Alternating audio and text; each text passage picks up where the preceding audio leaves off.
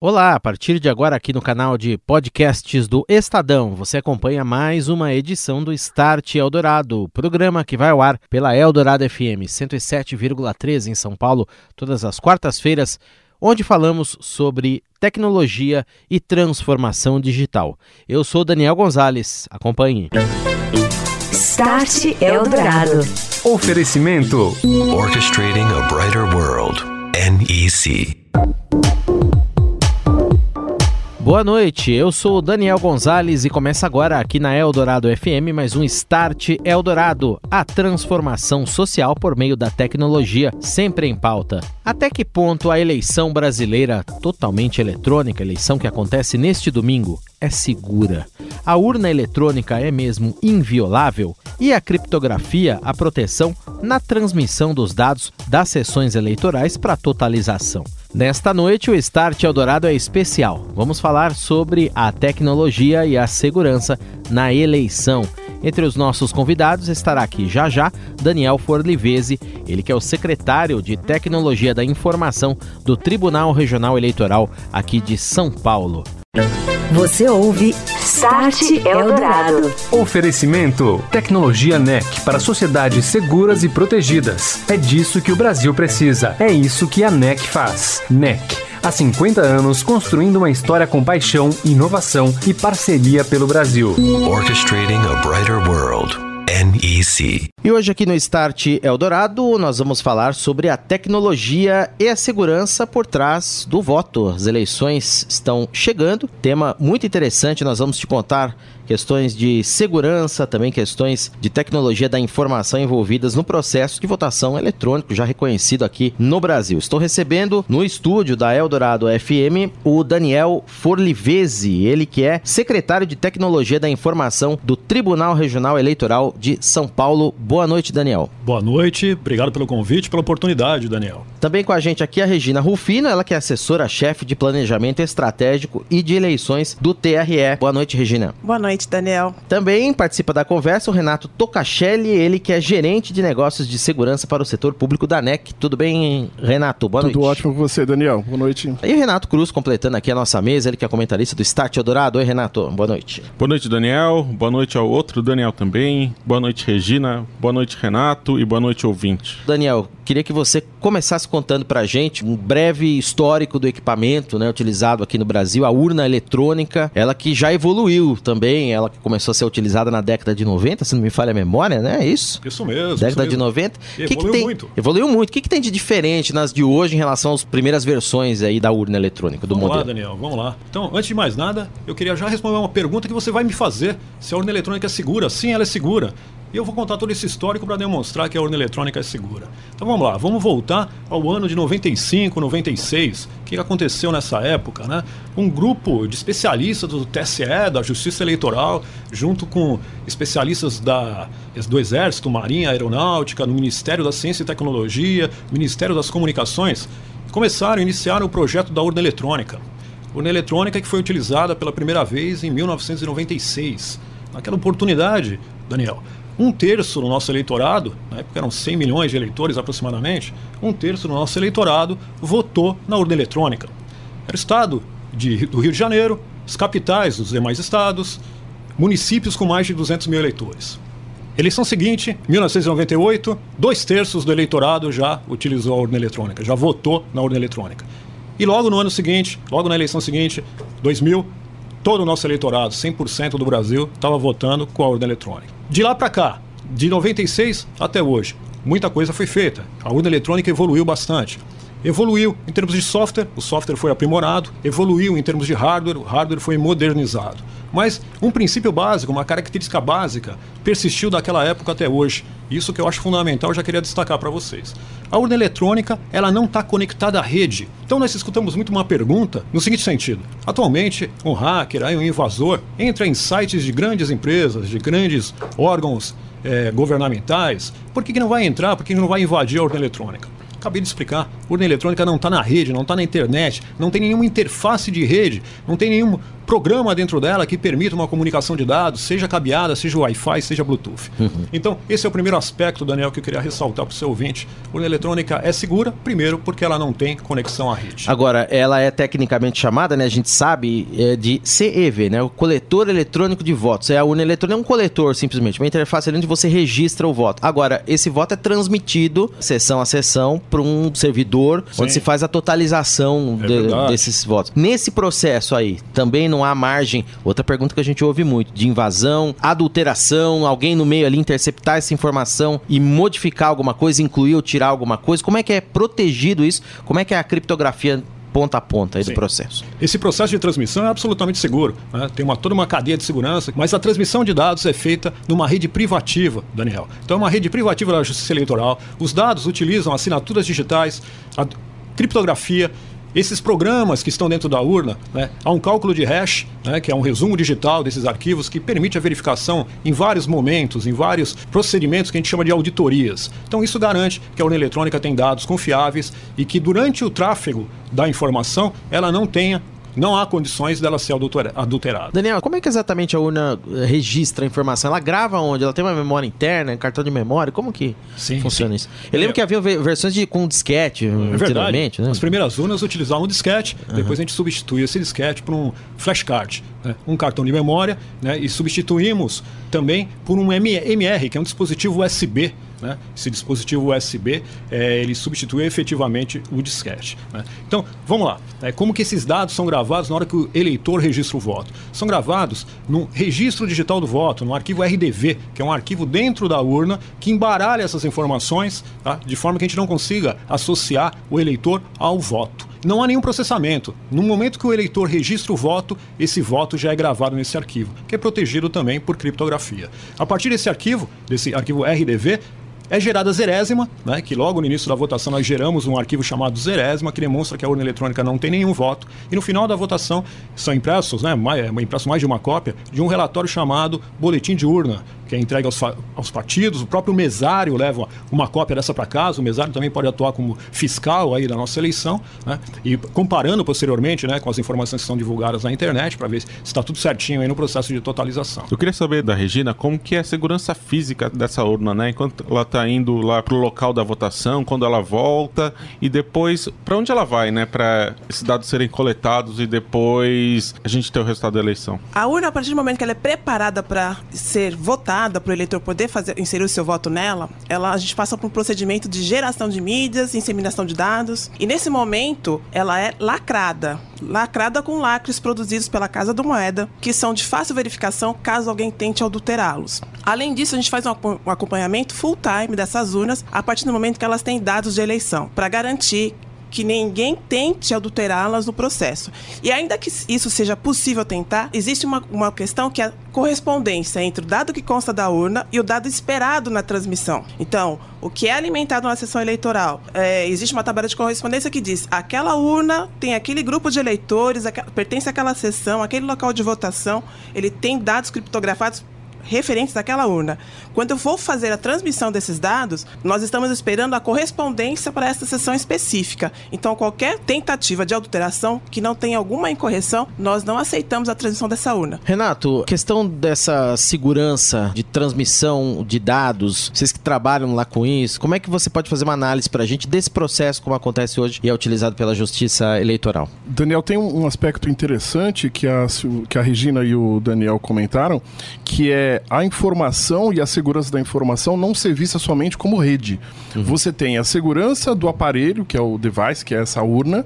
Então você tem uma segurança lógica para ela, você tem uma segurança física que controla esses dados. Essa rede privativa é uma rede onde você tem hoje cada vez mais dispositivos de proteção, desde um firewall interno, um firewall de banco de dados, um firewall de aplicação, um proxy de controle desse tráfego de informações. E para esse cenário, todos esses devices de segurança eles são cada vez mais integrados numa estrutura de conferência. Então não é só proteger contra a invasão, mas proteger com logs que, é, correlacionados com outros equipamentos, vão dizer: olha, é, alguém tentou mexer, alguém tentou verificar. Informações que podem ser auditadas a qualquer momento, afirmando: olha, a informação da urna que saiu bate com a informação da urna que deveria chegar do outro lado. E aí você agrega camadas de segurança para tudo isso. Agora, Daniel, quando se fala em rede própria da Justiça Eleitoral, dos tribunais regionais e também do Tribunal Superior, é uma rede de transmissão que ela é hospedada onde exatamente, de que maneira e por quem? São empresas privadas que suprem o serviço Meios, ou não? né? Sim, Como sim. que isso funciona? Em, em São Paulo, a tecnologia utilizada é uma tecnologia MPLS. Nós temos uma rede de comunicação de dados baseada em tecnologia MPLS, Uhum. é, que interliga os cartórios eleitorais, que é de onde o BU é transmitido, até a sede do nosso regional. Essa linha MPLS por si só já implementa uma camada de segurança, ou seja, o tráfego dentro dela é criptografado. Nós temos um túnel implementado dentro dessa linha MPLS. Mas independente disso, o boletim de urna, o dado que sai da urna eletrônica, além dele ser criptografado, né, ele também vem acompanhado, aquilo que a Regina comentou, de um código de verificação. Esse código, né, que a gente chama de tabela de correspondência, é gerado no momento da carga, da inseminação dos dados na urna. Se vier um dado diferente, nosso sistema de totalização vai rejeitar essa informação. Já veio alguma vez? Não, não nunca veio. Você ouve Start Eldorado. Oferecimento: Tecnologia NEC para sociedades seguras e protegidas. É disso que o Brasil precisa. É isso que a NEC faz. NEC. Há 50 anos construindo uma história com paixão, inovação e parceria pelo Brasil. Orchestrating a brighter world. NEC. Hora do momento, né? Que aqui no Start Eldorado. Hoje eu recebo o André Letério, ele que é o diretor de marketing da NEC. Oi, André. Olá, Daniel. Olá, ouvintes. O tema debatido no programa de hoje é de extrema importância para a democracia. E a NEC, empresa presente no Brasil há 50 anos, tem a honra de fazer parte desta iniciativa, que dá voz aos líderes que estão à frente da modernização de nosso país. As ferramentas tecnológicas são fundamentais para a evolução da saúde, da segurança e dos governos, e também para o crescimento das empresas, das indústrias e dos serviços. Já falamos aqui, nesse espaço, sobre vários benefícios nessas áreas e a expectativa da NEC é que toda essa modernidade possa chegar com mais rapidez ao mercado brasileiro. Dispondo das tecnologias mais modernas da atualidade, como sistemas de biometria digital, inteligência artificial, analytics, big data, entre outras, a organização já vem fazendo sua parte nesta transformação digital, com uma expectativa muito positiva com relação ao futuro do Brasil e ao fortalecimento da cidadania. Obrigado, André, e até a próxima. Obrigado, Daniel, e até a próxima. Voltamos. E em pauta nesta noite, aqui no Start Eldorado, toda a tecnologia por trás do processo eleitoral brasileiro, não só na urna eletrônica, mas também na transmissão, no tratamento dos dados dos eleitores, dos votos, né, na criptografia e a segurança de todo esse processo. Primeiro turno que está marcado para domingo, agora dia 7 de outubro. Nesta noite com a gente, o Daniel Forlivese, ele que é secretário de Tecnologia da Informação do Tribunal Regional Eleitoral de São Paulo e também do TRE-SP, a assessora-chefe de Planejamento Estratégico e de Eleições, Regina Rufino.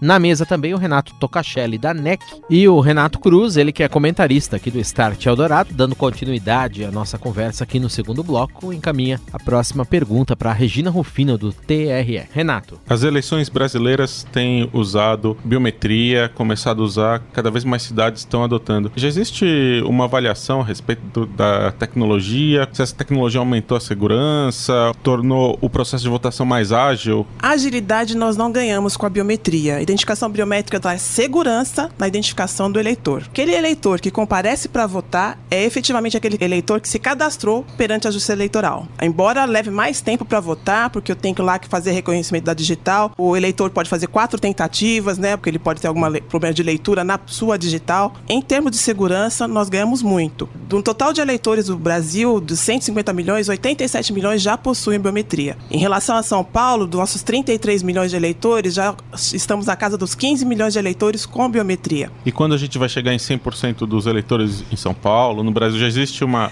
Existe uma meta. A meta é concluir até o ano de 2022. Da mesma maneira, esses dados biométricos eles ficam em poder do Justiça Eleitoral e são ali passados para sessões, de alguma maneira, inseridos na urna eletrônica para que no momento ali do eleitor se apresentar, ele possa fazer essa verificação, bater o dado com a, a biometria cadastrada junto de vocês, da Justiça Eleitoral. Como é que esses dados ficam protegidos? Isso mesmo. Eles ficam armazenados no data center do TSE. É uma sala cofre, uma sala segura, com todos os requisitos de segurança necessários para manter esses dados é, sigilosos. Na urna eletrônica, Daniel, eles são armazenados de forma criptografada. Né? Não só eles, como outros dados sensíveis que ficam armazenados na urna eletrônica são armazenados de forma criptografada. A urna eletrônica utiliza exaustivamente né, recursos de certificação digital, de assinatura digital, de criptografia para garantir a autenticidade, a integridade e a segurança dessas informações. Uhum. Essa criptografia é a mais, digamos, poderosa que existe? É uma criptografia forte o suficiente para impedir que ela seja quebrada especialmente no tempo que nós temos para fazer a totalização. A totalização hoje é muito rápida. Um arquivo, nós temos várias camadas, até que temos várias camadas aqui de segurança, inclusive dentro da própria urna eletrônica. Né? Um dado interessante para vocês é que se um arquivo for alterado, né, a urna eletrônica trava. Então tem que ser um arquivo original, um arquivo oficial. E tem toda uma cadeia. Temos uma verificação desde o BIOS da urna eletrônica, loader da urna, urna eletrônica, kernel da urna eletrônica, sistema operacional da urna eletrônica e cada aplicação, cada módulo que roda na urna eletrônica. Renato, você acompanhou aí o histórico da urna eletrônica e do lado do fornecimento, assim, é, pela sua carreira e até em outras empresas. Queria saber de você como você vê assim a evolução dessa questão de, de segurança na votação aqui no Brasil. Hoje, se a gente olhar critérios de segurança da informação,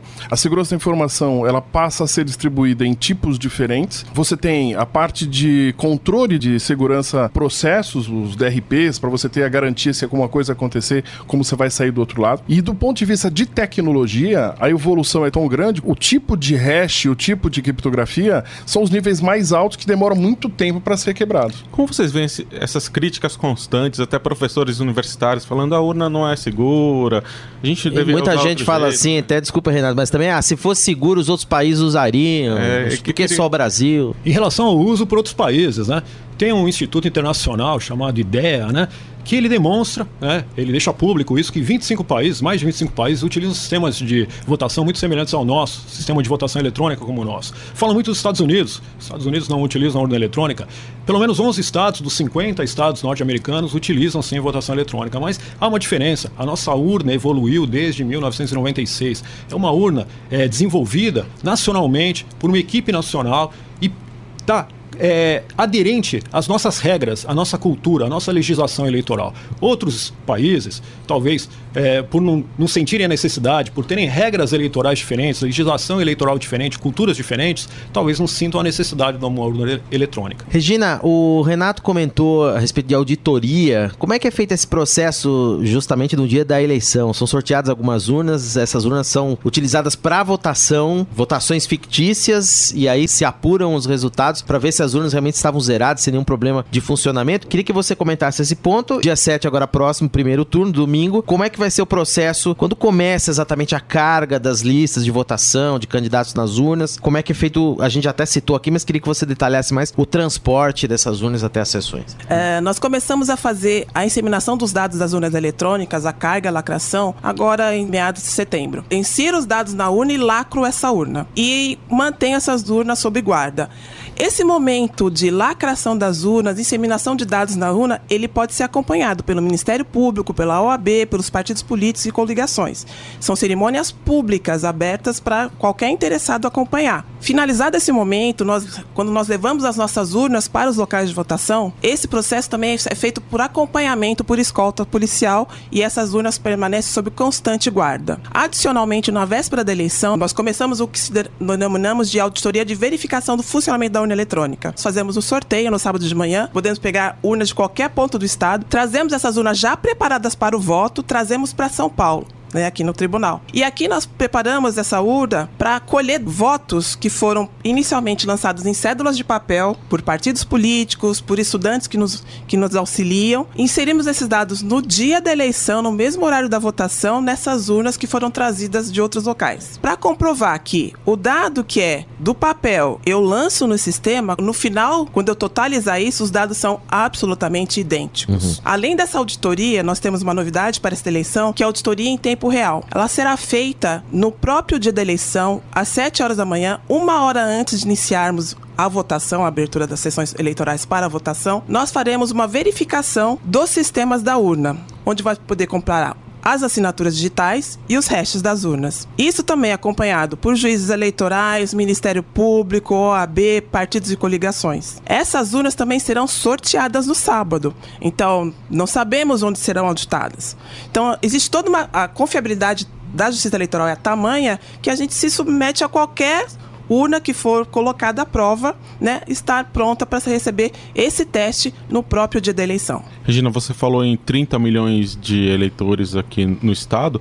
Qual o tamanho, assim, quantidade de urnas, pessoas aí que estão trabalhando do lado de vocês, do lado da polícia, para fazer com que isso funcione de um jeito tranquilo? Nós temos mais de 10 mil locais de votação no estado de São Paulo, mais de 90 mil urnas eletrônicas preparadas para a eleição, quase meio milhão de mesários que nos auxiliam na captação desses votos do eleitor. O contingente da Polícia Militar está todo à disposição da Justiça Federal no dia da eleição. Meio milhão a 600 mil pessoas estão envolvidas na eleição. Uhum. E existem urnas de segurança? Quantas são, assim, no caso de quebrou, não conseguiu chegar, deu algum problema? Não conseguir chegar não, não acontece, né? A gente distribui as, as urnas no sábado, Sim. nós temos um bom prazo para distribuição. Mas pode haver alguma contingência no dia, no dia da eleição de mau funcionamento da urna.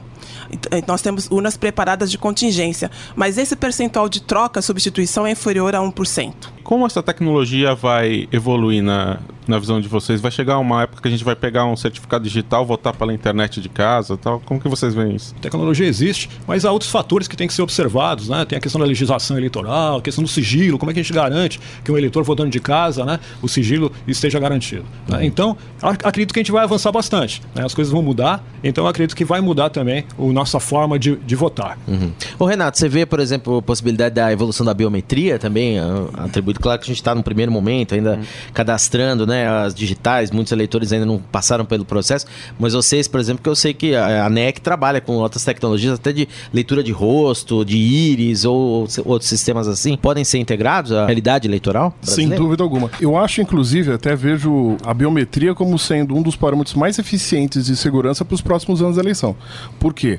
É, mais do que a biometria somente da, do biofinger, ou seja, do dedo que é ser feito hoje, o processo de conferência, você tem é, a própria biometria palmar, você tem hoje reconhecimento facial que pode identificar o ser vivo, ou seja, está realmente com uma pessoa bem lá dentro é, sendo identificada, inclusive se essa, pressão, essa pessoa está ou não sob pressão.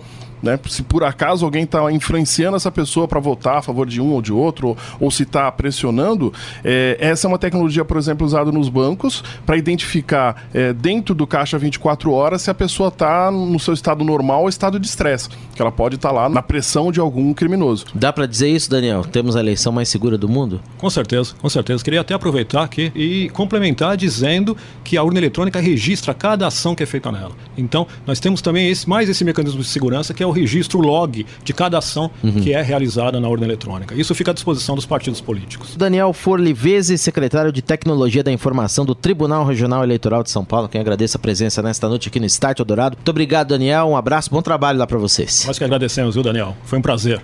Obrigado. Também com a gente aqui hoje a Regina Rufino, ela que é assessora-chefe de Planejamento Estratégico e de Eleições do TRE São Paulo. Bom trabalho lá, Regina. Obrigado pela presença. Obrigada, Daniel e o Renato Tocachelli, ele que é gerente de negócios de segurança para o setor público da NEC. Um prazer contar com você aqui, Renato. Prazer é todo nosso, obrigado a você, uma boa noite e boa noite aos ouvintes. Renato Cruz, um abraço para você, o Renato que é comentarista do Start Eldorado, até semana que vem. Boa noite, Daniel, boa noite ao outro Daniel, boa noite, Renato e boa noite, Regina. Até semana que vem. Você ouve Start Eldorado. Oferecimento, tecnologia NEC para sociedades seguras e protegidas. É disso que o Brasil precisa. É isso que a NEC faz. NEC Há 50 anos construindo uma história com paixão, inovação e parceria pelo Brasil. Orchestrating a brighter world. NEC. O Start Eldorado desta noite vai ficando por aqui. Eu sou o Daniel Gonzalez, agradeço a sua companhia. Lembrando que se você quiser ouvir de novo o programa, é só baixar via podcast no canal do Estadão Notícias a partir de sábado, esta edição, ou a qualquer momento, as edições anteriores nas principais plataformas de streaming. Acesse também o novo site da Rádio Eldorado, radioeldorado.com.br e ouça não só o Start, mas também os outros programas aqui da rádio dos melhores ouvintes. Você ouviu Start Eldorado. Oferecimento: Tecnologia NEC para sociedades seguras e protegidas. É disso que o Brasil precisa. É isso que a NEC faz. NEC. Há 50 anos construindo uma história com paixão, inovação e parceria pelo Brasil. Orchestrating a brighter world. NEC.